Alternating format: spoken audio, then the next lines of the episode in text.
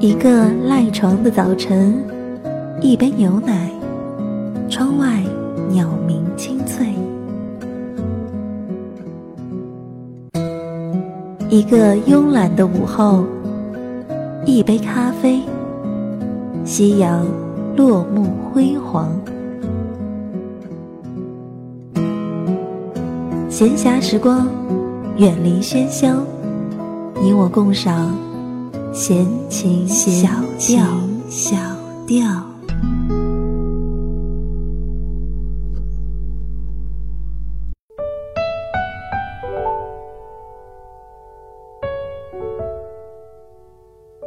各位好，这里是闲情小调，我是晴天。今天你那里是晴天吗？有一种孤独，是我知道你爱我。我也知道我爱你，但我无法用准确的语言让你明白我内心的感受。即使我说了，你也不能理解。我们是人类，但却不是一类人。有两对谈恋爱的朋友，一对总对我投诉，为什么他总是对的？另一对却总是愤愤不平，为什么他总以为他是对的？前者总是把我当评判，细节掰开了揉碎了，彼此把对方逼到死角，无处可逃。为什么打牌那么晚才回家？因为我不知道你在家，你又没问我在不在家。我们通电话的时候，你没有告诉我你在家，所以呢？所以如果通电话的时候你说你在家，我就会早回家；你在家，我就早回。如果我不说呢？那我以后一定问。好，那咱们说好了，以后下班之后打电话，你要问我在哪里，我也要告诉你我在哪儿。没问题。虽然两个人最终都是气冲冲的达成一致，但经过几番无聊的抠字眼的争吵之后，两个人都找到了自己让对方产生误解的地方，然后一起打上补丁，做上记号，放一块大大的路牌，上面写着“小心此处曾争吵过一个小时”。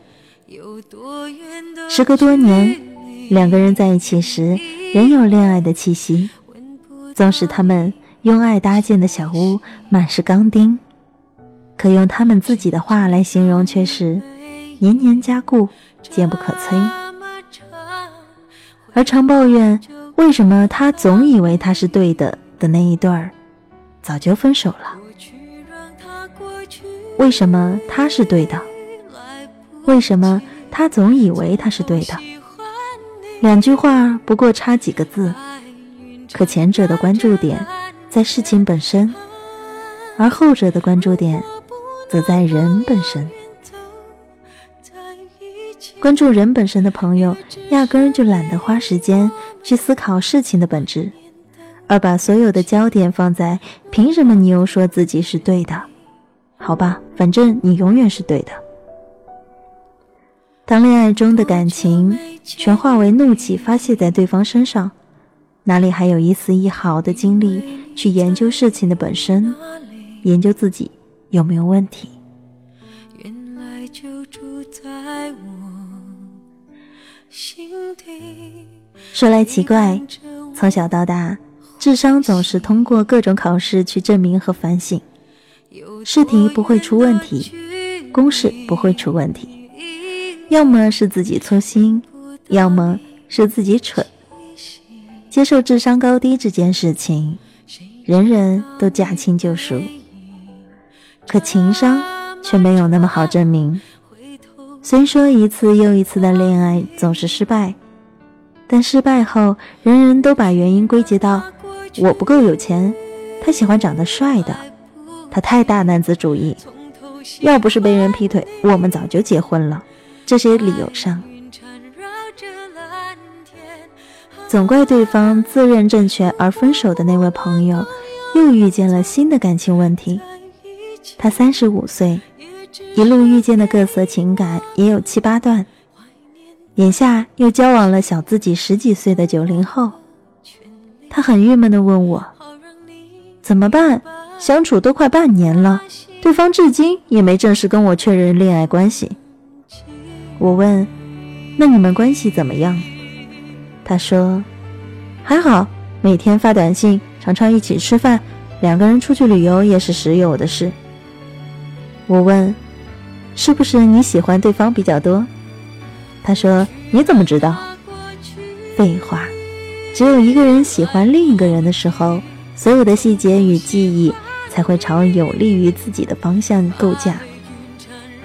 又发短信，又吃饭，又旅游。于是我直接问：“你跟他在一起的这些日子，一直都开心吗？”他愣住了，然后尴尬的回答：“多半时间不快乐。他常不回短信，也不说为什么；吃饭也不怎么说话，旅行也喜欢一个人四处逛。”在我的世界里，如果两个人相处不快乐的话，那就把不快乐的原因摊开说，就像那对凡事都争吵到死角，然后打补丁的朋友一般。可却有太多人做不到，他们怕对方不爱自己而不敢说，怕对方离开自己而不敢说。我想起一个淡定的女人，她没事从来不给男朋友发短信或打电话。问她怎么想的，她说：“如果他不忙的话，自然就会和我联系；如果他很忙，我又何必去打扰他？如果他不忙也不和我联系，那我联系他又有什么意义呢？”不要害怕结局残酷。如果你想象中的结局如此残酷，你睁开眼看看你身处的现实，其实更为残酷。一个不在意你是否开心的人，不在意你心情好坏的人，即使待在一起，也是浪费自己的时间。总有一天，他会遇见一个自己在意的人，然后你就成了一段过去时。所以现在所有的不敢，与其说是给自己以为的爱情一个苟延残喘的机会，不如说是给了对方一个化茧成蝶的温室。坦白的讲，感情里必须要有争吵，那种寻求事物本质的争吵。有效争吵并不代表两个人感情不好，而是证明。我们始终在为对方认真思考。谢谢你，一直和我争吵。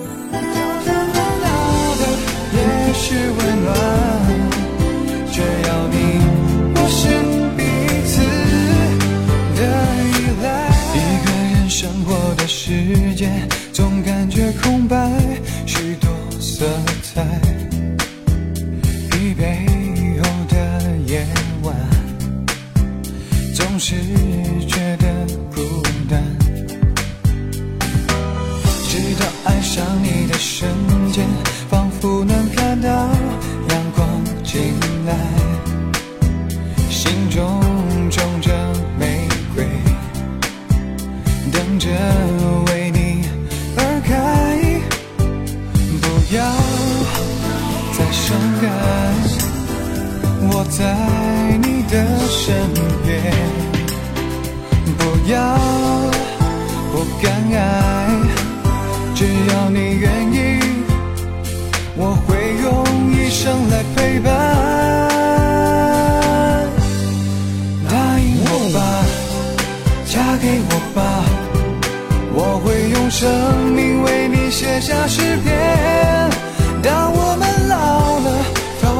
发白了，还以为这看相片。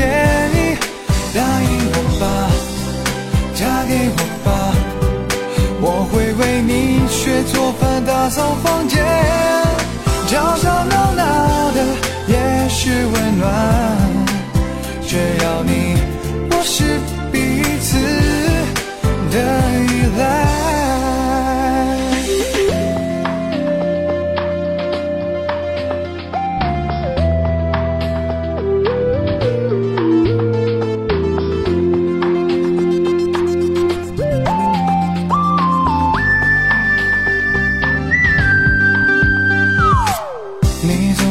觉得这爱情没童话里想象的浪漫，青蛙对你表白，王子从不出现。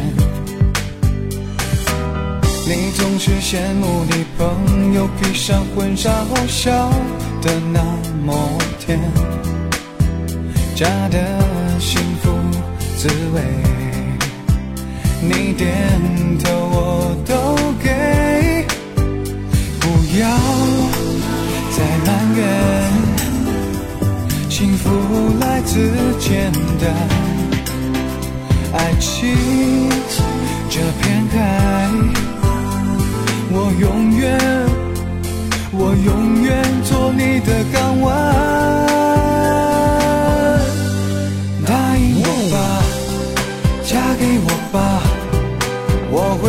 生命为你写下诗篇。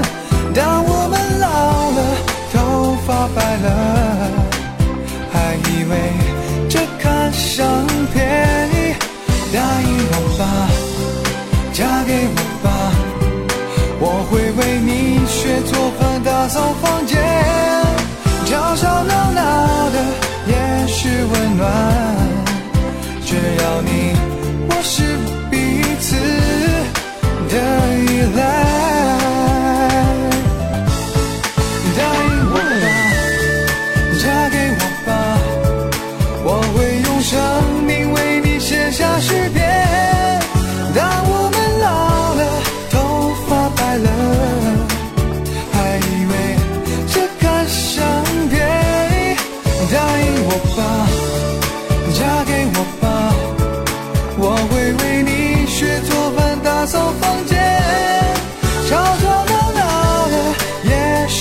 暖。